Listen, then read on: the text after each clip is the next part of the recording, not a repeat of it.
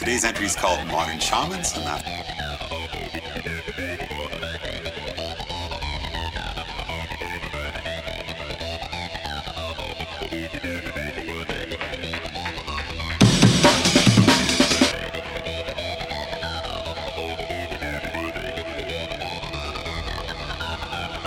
With the last uh, blog entry that was connected to this one, it was called The Shaman. We talked about the idea that shamanism deals with hidden forces, spirit worlds,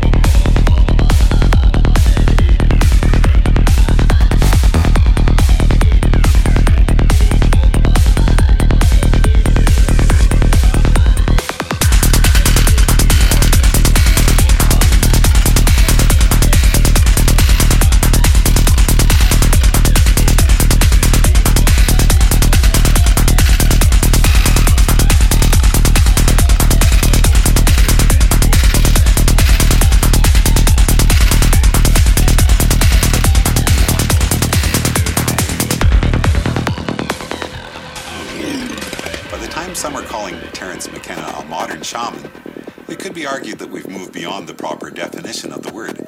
Shamans, some people insist, are not part of the tribe. They're outcasts, who in modern times might be the ones. We talked in the same blog about the